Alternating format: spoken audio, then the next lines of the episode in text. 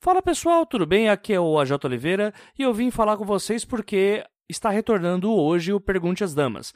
A gente não tinha conseguido fazer alguns episódios porque eu tive problemas aqui no maquinário, é, problemas de última hora, graças ao calor infernal de São Paulo.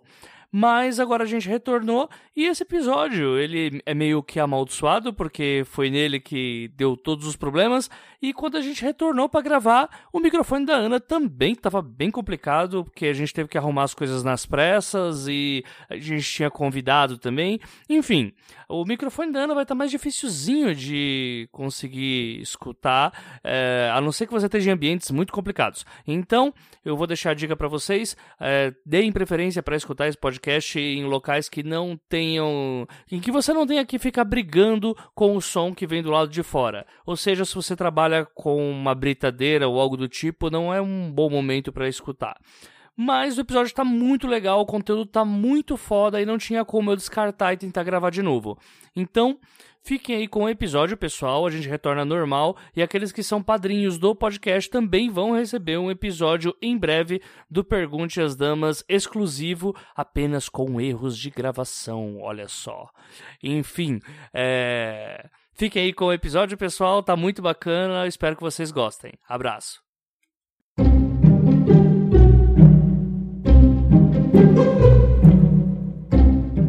Bom dia, boa tarde, boa noite, queridos ouvintes. Aqui fala Ana Martino, um terço da editora Dame Blanche, autora do Zine Sementes de, de Ideias. Links para comprar aqui embaixo, na seção de Jabá. E eu realmente não queria fazer este podcast hoje. Vocês vão entender quando a gente for conversar a respeito.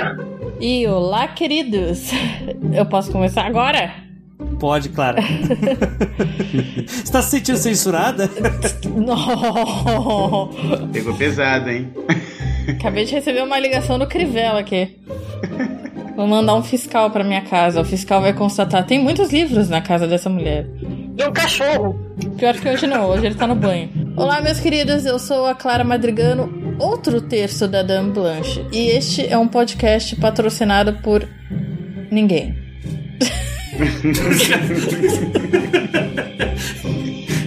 O que é, é verdade? Né? O que é verdade? Mercado né? editorial.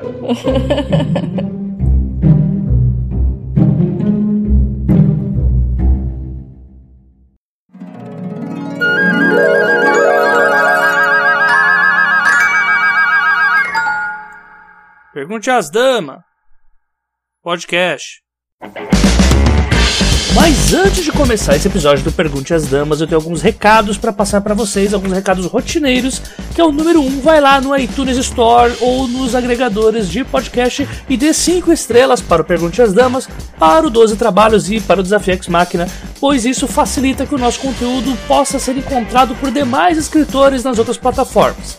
Número 2, se você tem alguma dúvida sobre o mercado editorial e quer que ela seja respondida aqui, você pode enviar ela para o e-mail os12trabalhos@gmail.com. A gente também garante a confidencialidade dos autores das perguntas, ao menos que vocês peçam para serem citados no programa. E não se esqueçam, qualquer dúvida, pergunte às damas.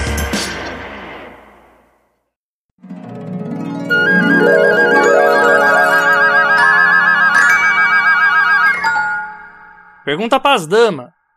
Dessa daí eu tô por fora.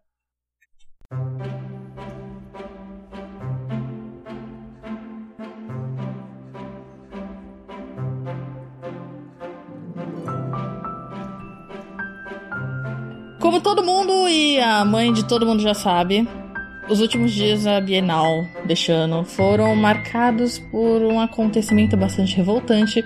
Crivella, o prefeito do Rio de Janeiro, decretou o recolhimento de uma HQ que continha entre suas páginas um beijo entre dois rapazes. Qual era o nome da HQ mesmo, pessoas?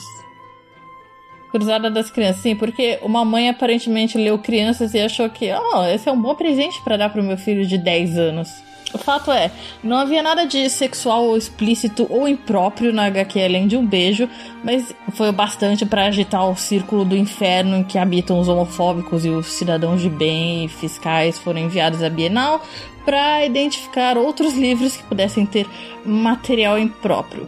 e por material impróprio nós entendemos qualquer obra que retrate pessoas LGBTQ como pessoas. Mas essa reação teve uma resposta. Leitores e editores e autores reagiram e protestaram. É, se recusaram a dobrar a censura. É, no meio de tudo, o Felipe Neto, o youtuber, decidiu comprar mais de 10 mil, acho que foram mais de 10 mil livros, né?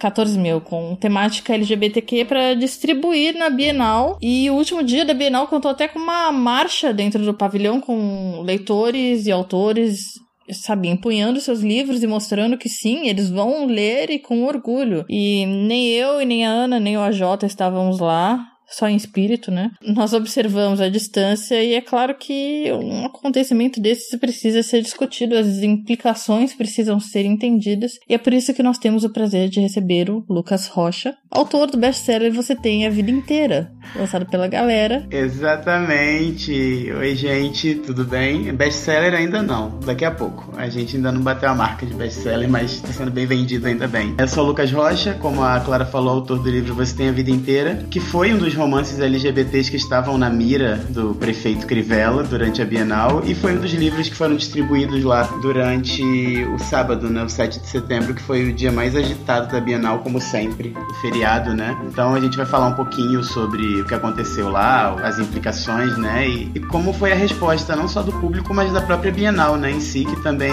soltou um comunicado bem legal contra é, essa determinação do Crivella. Lucas, posso fazer a primeira pergunta? Essa é a pergunta mais óbvia, mas curiosidade é uma desgraça. Como é que você ficou sabendo que seu livro estava na mira? Quando que chegou pra gente, que estava de fora do evento, foi como se fosse um turbilhão. Olha, estão te passando de stand em stand. Ai, não sei o que, um disse que disse danado. O que, o que aconteceu? O, o que rolou, né? foi bem confuso mesmo, foi exatamente a mesma confusão que vocês sentiram, eu também senti. Eu só fui no final de semana na Bienal, né? Eu atualmente moro em São Paulo, então eu peguei o meu voo na sexta-feira, e aí sexta-feira eu fui para casa dos meus pais e no sábado eu fui para Bienal. Quando eu peguei o voo na sexta de manhã, eles ainda estavam com a história de querer censurar apenas a HQ. E aí a gente viu a informação, a notícia, e primeiro de tudo a gente achou muito engraçado, né? Ele querer censurar uma história em quadrinhos com um beijo, que saiu há, sei lá, nove anos atrás, eu acho que esse quadrinho é de 2010 devia ter o quê? 10, 12 exemplares dele na Bienal inteira, se muito, porque não era um lançamento, não era um, um livro que estava sendo nem visado, nem trabalhado pela, pela Panini, né? Que é a editora que publica ele. É, tanto é que a gente faz a piada por aqui que, puxa, como fazer esse livro virar um best-seller? Faça o Crivella... Querer censurá-lo, né? É, pois é, a censura, é que a gente estava falando lá, a censura ainda é a melhor forma de marketing, né? Eu acho que desde a Segunda Guerra Mundial ou, ou até antes disso. Cara, eu fiz essa piada e depois eu me arrependi amargamente, porque foi justamente nos primeiros momentos da confusão toda, quando eu achei, ah, que ótimo, né? O Crivella é. fez esse, essa babaquice, agora a HQ esgotou, pronto, não tem muito mais o que ele possa fazer. É, no primeiro momento foi exatamente essa sensação que a gente teve, né? Que era uma grande babaquice e que não ia passar disso. Mas aí, depois que, que ele soltou essa determinação, a Bienal se posicionou contra essa censura, né? Dizendo que ela era a favor de todas as formas de expressão, que não ia fazer o livro parar de ser vendido, nem ser lacrado, como era a intenção dele, né? Que a primeira intenção dele era lacrar o livro e falar que tinha conteúdo impróprio para menores de 18 anos. E aí, depois que essa nota da Bienal saiu, começou a confusão maior, né? A subir e cair liminar, a, sei lá, ao, longo do, da sexta e do sábado, que eu saiba, assim, de, de ter ouvido falar, foram pelo menos três liminares. Ah, um juiz pediu uma liminar mandando todos os livros serem recolhidos. E aí já partiu, já saiu do, do âmbito da HQ e passou a ser todos os livros com conteúdo impróprio, que na verdade eram só os livros LGBT. Isso era outro que ia levantar, porque romance hot heterossexual os caras não estavam. Não estavam olhando, mas aí assim, acho que bateram dois ou três fiscais pra Bienal inteira. Na sexta-feira, três horas da tarde, que é um horário de pico para Bienal. Então eles passavam no stand, olhar pelo. Isso aí foi relato também, porque na sexta eu não tava lá. Eles passavam, olhavam, aí se via um livro que tinha alguma coisa, assim, por exemplo, um beijo de dois garotos na capa, aí eles falavam alguma coisa, mas assim, foi uma coisa bem estapafúrdia mesmo. Foi sei lá, parecia um sketch do Monty Python, sabe? é... Mas foi mesmo. é, nesses fiscais, e aí, assim, a declaração dos fiscais foi, foi exatamente isso que a Clara falou. Aí nós encontramos muitos livros, foi exatamente isso que eles falaram. Vocês, vocês conseguem imaginar esses fiscais, três fiscais acordados lá oh, Crivella mandou vocês baixarem lá na Bienal e procurar livro tenha casal gay. Imagina esse pessoal lá olhando os livros. Será que este livro tem uma cena de sexo entre dois homens? É, pois é. E aí a quantidade de, de informação que começou a rodar em corrente de WhatsApp também, né? Pegaram um livro dos anos 70 que nunca foi editado no Brasil, dizendo que ele tava na Bienal. Começa, né? É, aí começa a cascata é, de bosta, é, né? É, começa a mamadeira de piroca, assim por dizer. É, exatamente. Mas aí, assim, essas liminares começaram a subir e cair, como eu falei, tanto na sexta quanto no sábado. E no sábado eu ia participar de uma mesa que já estava agendada desde o começo da Bienal. Eu estava convidado desde março, né? Eu fui para a Bienal por conta dessa mesa, que era uma mesa para discutir literatura LGBT com outros autores LGBT. E aí a gente estava muito nessa paranoia de será que essa mesa vai acontecer? Será que vão querer proibir essa mesa? Porque ela acabou entrando ali no holofote, né, da Bienal. Foi uma mesa que esgotou muito rápido as pulseiras para as pessoas assistirem. Então a gente estava muito nessa noia de será que essa mesa vai acontecer ou não vai? Que, que será que vai acontecer com a gente, né? Será que vai bater polícia? Porque estavam dizendo que tinha polícia rondando a Bienal. Foi assim, foi um, um, clima de pânico, mas assim, ao mesmo tempo, a gente foi, fez a mesa, conseguiu fazer a mesa, foi uma mesa muito bacana. E no final da mesa foi que o, o rapaz, que agora, desculpa, não vou lembrar o nome dele, ele puxou o, o microfone na hora das perguntas, ele pediu a voz e falou que tinha imprensa no Pavilhão das Artes da Bienal, que se você não sabe, o Pavilhão das Artes é no final da Bienal, e disse também que tinham fiscais e tinham polícia para poder fechar a Bienal para ela não funcionar no domingo. E aí depois uma advogada também falou sobre a importância da gente lutar pelos direitos, a importância da, da gente fazer alguma coisa sobre aquilo. Assim que acabou a mesa, o pessoal todo saiu em marcha pela Bienal, né? E aí atravessou os três pavilhões, porque a arena ficava numa ponta da Bienal e essa Bienal das Artes ficava na outra ponta. Então a gente atravessou a Bienal inteira e lá que teve a manifestação mesmo e onde a imprensa estava concentrada e onde a gente conseguiu se fazer ouvir, né? Então, assim, em resumo, tirando toda a sensação de pânico, o resumo dos fatos foi esse, né? Eu não sei quantos anos você tem, Lucas. Posso perguntar se tudo bem aí? Claro, tudo bem, eu tenho 27. Eu tenho 12 a mais. Eu lembro quando eu era mais ou menos adolescente, teve uma época que revista de putaria, como dizer com as palavras, era ensacada, em saco preto, ficou uhum. conteúdo pintor para menores. Teve uma época que as pessoas queriam botar isso na Playboy, etc. Quando colocaram, queriam se avisar, olha, vamos sacar os livros e me lembrei disso na hora. Cara, a gente vai voltar para 1979 mesmo? Vocês estão brincando? E acho que o problema não, é, não, não chega nem a ser assim, assim. Obviamente, qualquer tipo de censura é uma merda, mas você querer tratar um livro que tem uma temática LGBT como se fosse um livro de pornografia. Não, o focinho, o porco, a tomada e o avestruz no meio, né? Não tem, não tá muito sentido. É, pois é. é porque, por exemplo, o meu livro, ele inevitavelmente ele fala de sexo porque é um livro que vai tratar sobre HIV. Mas ele não é um livro, por exemplo, tô tomando meu exemplo porque eu não li todos os livros LGBTs da Bienal mas ele não é um livro que tem cenas de sexo, por exemplo, porque é, é, é direcionado para um público mais novo. Então a gente tem esse cuidado de fazer um produto adequado à faixa etária que vai ler aquele livro. Aí agora vi com esse papo de ai, por sei lá, parece que se você lê um livro, você automaticamente vira gay, né? É uma sensação muito doida de, de a gente ter esse tipo de pensamento hoje, sabe?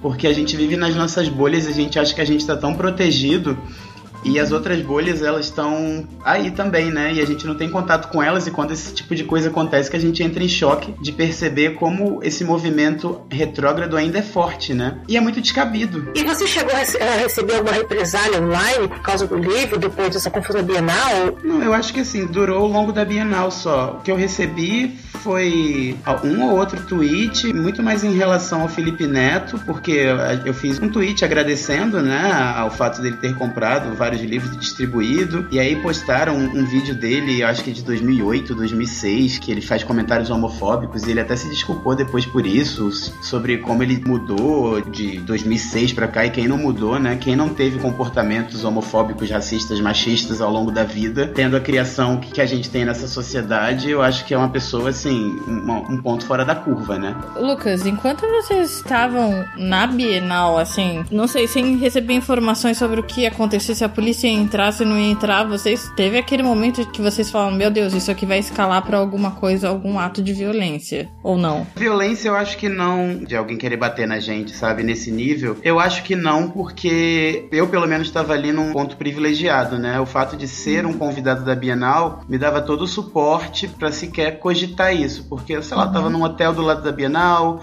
a segurança da Bienal tava ali por perto se acontecesse qualquer coisa, mas o, o grande medo que eu tive foi de escalar para uma coisa desproporcional no sentido jurídico mesmo, de ah, a gente vai parar com essa mesa agora, sei lá, por motivo X ou Y, e aí eles é, encerrarem a mesa sem a nossa fala, e domingo a Bienal não abrisse, era, era esse o, o medo maior, né? Mas assim, quando eu falo de violência, é claro que eu levo em consideração de, que nós vivemos ainda em um país em que a violência contra minorias não é, é parte da nossa realidade, infelizmente. Uhum. Mas a impressão que eu tive, e porque eu não estava na Bienal, é claro, eu estava só acompanhando as notícias pelas redes sociais, o que talvez não seja a melhor forma de se acompanhar as notícias, mas era o que eu tinha à mão. A impressão que eu tive no uso da palavra violência é de que eu realmente achei que eles iam mandar fiscais para começar simplesmente a arrancar livro das mãos das pessoas, os livros que o Felipe Neto estava distribuindo. Já estavam marcados lá, eles já saberiam quais eram os livros. Eu pensei, ah, né, pronto, é isso. O apocalipse literário finalmente vai acontecer, sabe? vão queimar, fazer uma fogueira, vão queimar e ótimo que isso não tenha acontecido. Mas fica aquele gosto. Até que eu não acharia estranha a temática, né? É, eu não acharia, mas assim, apesar de não ter terminado da pior forma que poderia, uhum. fica aquele gosto ruim, aquela sensação terrível de que a gente está mais próximo da censura do que nós gostaríamos de admitir, porque olha como foi fácil ele determinar que um livro tal deveria ser recolhido. Sim, gente. E assim, isso chegou agora na gente, né, que consome e trabalha com literatura agora. Agora não, né, mas eu acho que a Bienal foi um exemplo muito forte de grande proporção midiática, né? Mas assim, o que tem acontecido de censura em cinema, em teatro principalmente, principalmente uhum. o teatro, é uma coisa que não tá nesse mundo mundo, sabe? De você ver, Sim. por exemplo, um musical que fala sobre violência contra a mulher, que ganhou o prêmio Pulitzer e estava tendo uma montagem, acho que no Rio de Janeiro ou em São Paulo, não me lembro agora, e que foi proibido de ser veiculado lá no teatro onde estava. Simplesmente foi proibido e simplesmente não, não tá sendo apresentado. E quantos outros casos? Marighella, por exemplo, filme que não, não, não vai sair no, no circuito uhum. de, de, participar do, não sei se Cannes ou Palma de Ouro, enfim, algum prêmio muito importante do cinema. Eles cortaram verbas, né, para filmes que tivessem temáticas LGBTQ. É, sim, e assim, é tudo muito. É, na verdade, não é sutil, né? Porque a gente que tá envolvido com uhum. isso a uhum. gente percebe, mas o discurso, ele é muito feito para você acreditar que aquilo é uma coisa boa. Vamos cortar o, sei lá, os 2 milhões que a gente tem por, por ano pro cinema para investir em segurança. Então, um cara que já tá assim intoxicado por esse tipo de pensamento, ele vai achar aquilo bom, mas aí não vai ser investido em segurança, a gente sabe que não vai, tá aí a educação para provar isso, né? Ah, vamos tirar da educação universitária para melhorar a educação básica e depois vamos cortar a educação básica para pagar a emenda parlamentar. Então, sabe, é um ciclo que eu sinceramente não consigo consigo entender como ainda tem tanto apoio, exatamente porque a gente vive dentro de uma bolha e isso é uma coisa que eu gosto muito de repetir sempre e de pensar nisso sempre, porque não está muito longe da gente. Meus pais, por exemplo, que são pessoas que estão próximas de mim e acompanham meu trabalho, eles são super a favor de cortar, por exemplo, a, a famigerada lei de fomento à cultura, né? Para eles famigerada, porque a lei Rouanet, isso e aquilo. Então, não está tão longe da gente e é muito preocupante. Fica esse gosto amargo mesmo de, principalmente quando chega na gente, né? Porque quando chega na gente, eu acho que é que a gente realmente sente para onde as coisas podem ir que proporção ela pode tomar mostra a ideia que o governo tem de arte, que deveria ser algo tão importante, a salvação de tantas pessoas, e é tratada como se fosse uh, o caminho da vagabundagem, da depravação. Já é uma coisa antiquérrima. Se você voltar a pensar qual é a base intelectual, não tem uma. É, é, a estética é de, de terra arrasada mesmo, porque a arte é ambiente de droga, como já diziam os nossos. nossos pais e avós, né? É, mas. mas Arte, arte Parece tem poder. choque de cultura, eu gostei.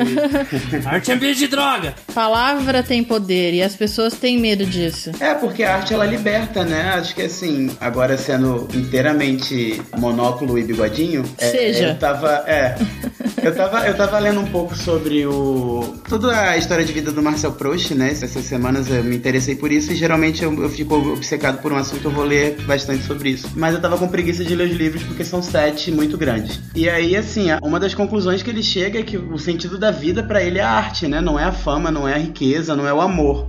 Porque ele fala que a arte é pegar aquilo que é ordinário e transformar em extraordinário, né? Você pegar um, sei lá, uma fruta que você vê na, na sua fruteira e transformar aquilo num quadro e, e ressignificar aquilo, né? Então eu acho que o poder que a arte tem de fazer com que a gente ressignifique a nossa própria vida e as coisas que a gente aprendeu a, a, a ter como verdades é muito poderoso, né? Isso, isso gera muito medo. Principalmente as políticas brasileiras, não sei, talvez latino-americanas de uma forma geral, elas encarem isso como uma ameaça, né? É sempre assim, né? É um movimento muito cíclico. Sempre que a gente vê alguma revolução liberta libertadora, libertária, vem uma, uma resposta muito forte de censura e de silenciar aquilo, né? Para o status quo poder continuar. Então, eu acho que a arte liberta e as pessoas têm muito medo disso. A conclusão é essa. Sim.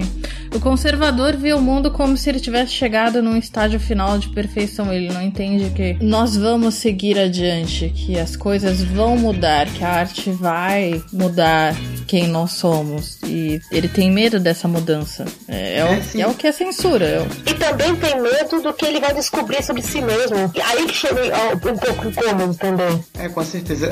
O, o medo de se desconstruir, né? De, de tentar entender que ah, talvez o, o que ele pense ou a forma como ele age não é a mais correta que poderia ser, ou poderia ser diferente e, e ser mais, sei lá, mais caridosa com, com outras pessoas, mais empática com outros, né? E aí ele não quer ter esse choque de achar que ele tá errado, porque isso é um choque muito grande quando a gente percebe que a gente vive a nossa vida e faz coisas erradas porque a gente acha que a gente é perfeito, né? Mas isto é uma encrenca que teremos que chamar um psiquiatra pra. Nossa, é, ficou, ficou muito pesado esse papo, né? Ficou muito Eu denso. tenho uma pergunta, gente. Ficou, mas Eu era, era necessário. Era necessário. Desculpa, pouco, desculpa.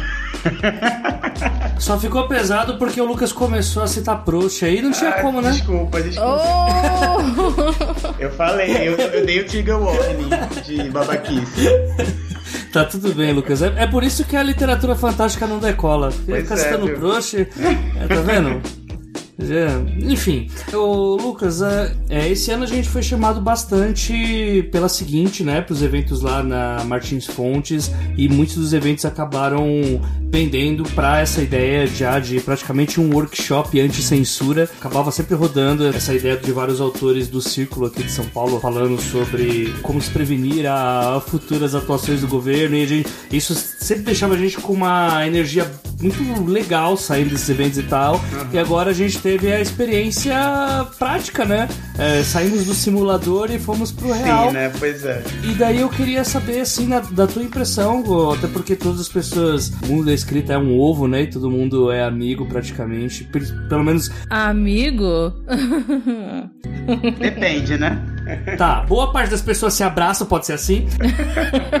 Como que você viu o clima do pessoal saindo da Bienal, levando em consideração que ela começa ah, de um jeito neutro, como mais uma Bienal, ah, passa por esse baixo e depois ela meio que sai em alta? Como que tava a energia do pessoal saindo do evento e com perspectivas futuras de, puta gente, e a partir de agora, como vai ser?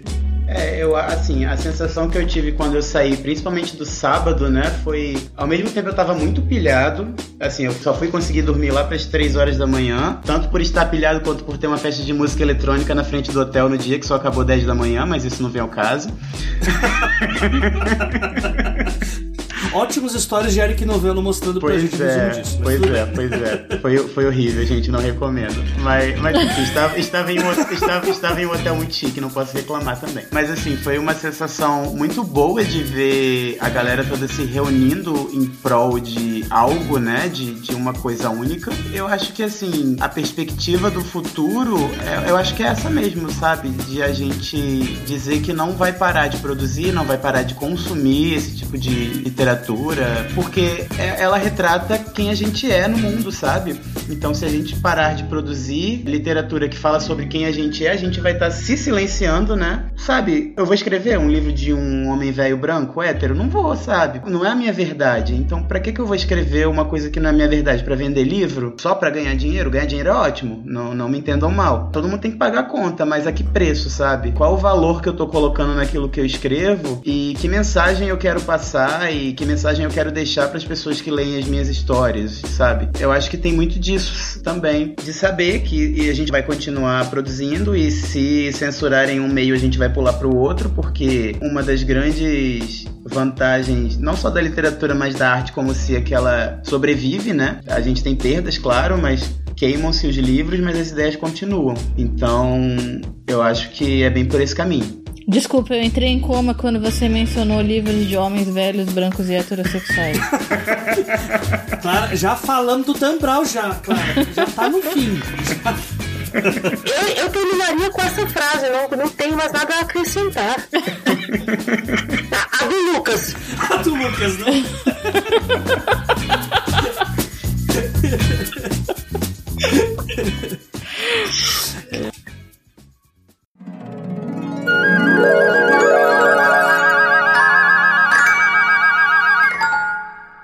Pergunta pras damas. Eu agora tô pegando roupa no varal.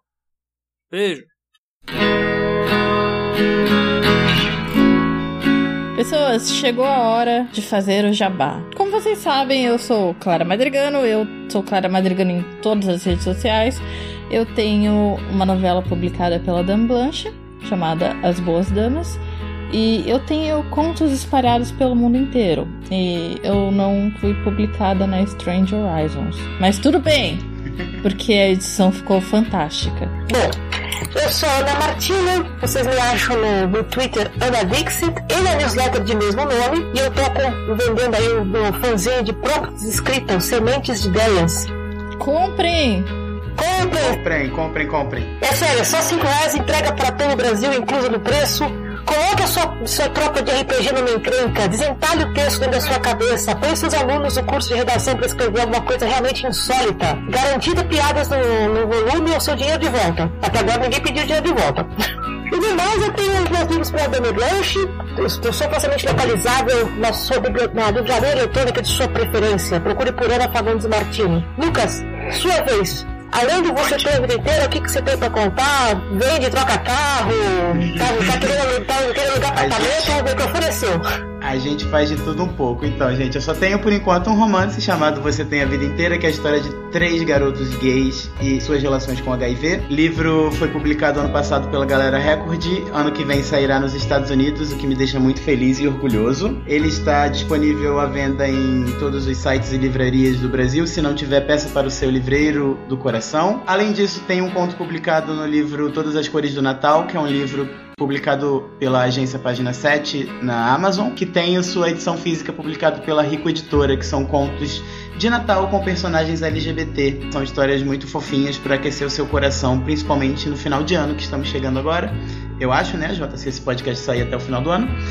é, mas então é isso. Esse é o meu jabá. E eu gosto muito dos meus livros e espero que vocês também gostem. Comprem os livros do Lucas, porque apesar dele ter me corrigido e dito que ele ainda não é um best-seller, eu gostaria de dizer que no meu coração ele é. Ah, ótimo. Ah, e o livro novo já está pronto. Ano que vem ele provavelmente vai sair, se tudo der certo e os astros convergirem ao meu favor.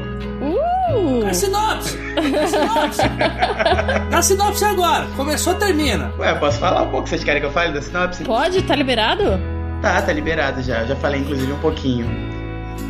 Não, não é... seremos exclusivos, mas fala, fala, fala. É, então, é uma história de um menino chamado Renan. Ele, Renan tem 20 anos de idade, mora em São Paulo, dividindo apartamento com uma amiga. E ele recebe a ligação da mãe dele dizendo que o pai dele teve um derrame e que ela precisa da ajuda dele. Só que o pai de Renan é um babaca, é um, um, um grande responsável por todos os traumas da vida de Renan. Então Renan é obrigado a voltar para a cidade para cuidar de uma pessoa que ele não gosta e ele tem que enfrentar todos os demônios do passado dele, a sombra desse pai que não consegue falar, mas consegue entender tudo que ele fala. Então agora ele pode falar tudo que ele sempre quis pro pai, sabendo que ele vai entender e sabendo que ele não vai rebater aquilo de forma alguma. Então é um livro que vai muito e volta no tempo para mostrar essa relação problemática entre os dois. Mas assim, é, é um livro que fala também muito sobre amizade, que é um tema que eu gosto muito. Fala muito sobre perdas e fala muito sobre essa, essas relações conturbadas que geralmente pessoas LGBTs com pais autoritários têm, né? Então é basicamente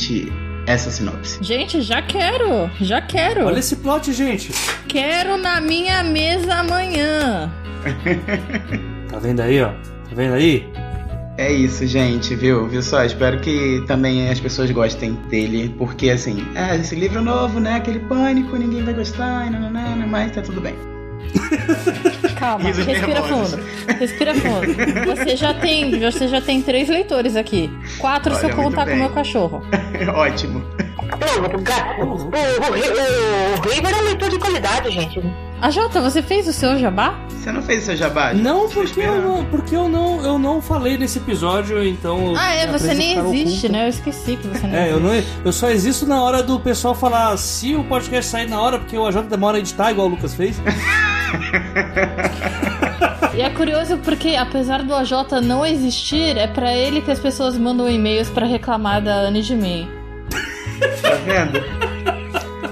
Como na, na, na condição de, de. Eu sou o ombudsman do podcast. O nome, de, o nome disso, sim, o nome disso é reparação histórica, porque elas vão reclamar com o homem.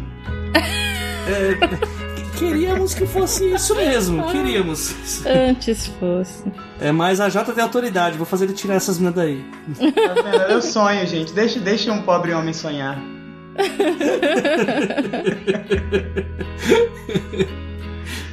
Quero ver que. eu- Aguardo os e-mails depois da propaganda de Dan Brown no fim. Oh. Gente, eu tenho, eu tenho esperanças reais de que até o final do ano o Dan Brown realmente esteja me pagando pra fazer toda essa propaganda pra ele. Eu quero muito uma Bienal que o Dan Brown venha pra tirar uma foto com a Clara. Vai ser o meu maior momento. Nossa! Deus me livre, uma Bienal com o Dan Brown, vai cair aquilo. Com o Nicholas Spark já teve gente se, se batendo, imagina com o Dan Brown.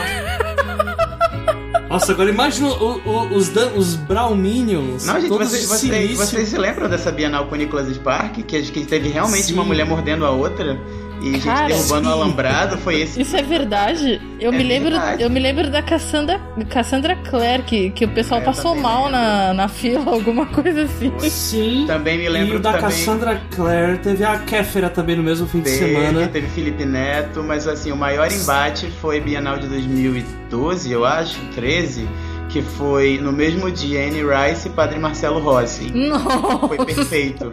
Porque as velhas, mas é o- foi velhos, velhos versus góticos. Num ringue. Num ringue. Eu queria ver Neil Rice versus Padre Marcelo. Um debate de teologia entre os dois. Foi perfeito. Se tem perguntas, curiosidade sobre o mundo editorial de uma maneira geral, você já sabe o que fazer. Pergunte ao AJ. Sim. Não, pergunta pra elas, não é pra mim não.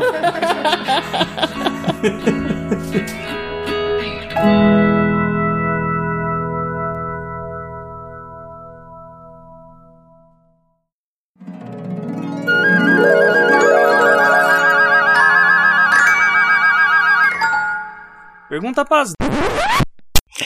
Olá, meus queridos. Eu sou a Clara Madrigano, apresentadora deste podcast, um terço da Dan Blanche, e o nosso episódio de hoje é patrocinado pelo Dan Brown. O Dan Brown foi passou de moto enquanto você falava, né? Permitam-me. Leitores. Leitores. Ouvintes. Ouvintes. Vocês já se sentiram oprimidos diante de boa prosa? Vocês se sentem mal quando os personagens de um livro são complexos demais e não pegam todas as mulheres bonitas que aparecem? Vocês têm algum fetiche em relação à Igreja Católica? Pois seus problemas acabaram. Leiam um livro de Dan Brown e se curem de seu gosto exigente. E se vocês comprarem o Código da Vinci e Inferno até o fim deste episódio, vocês também levam para casa uma cinta de silício com desconto especial.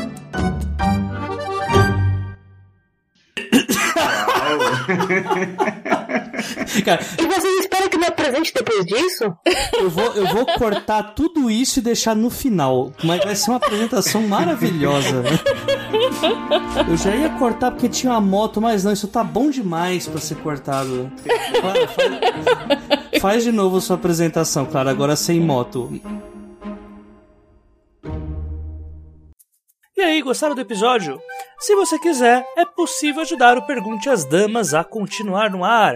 Tudo isso a partir do padrim.com.br barra 12 trabalhos. E a partir da categoria bronze, você contará com episódios exclusivos do Pergunte às Damas. Sempre lembrando que é você quem faz a pauta deste podcast, enviando suas perguntas para os12trabalhos.gmail.com. O 12 é número. Obrigado por ter ouvido até aqui e até a próxima.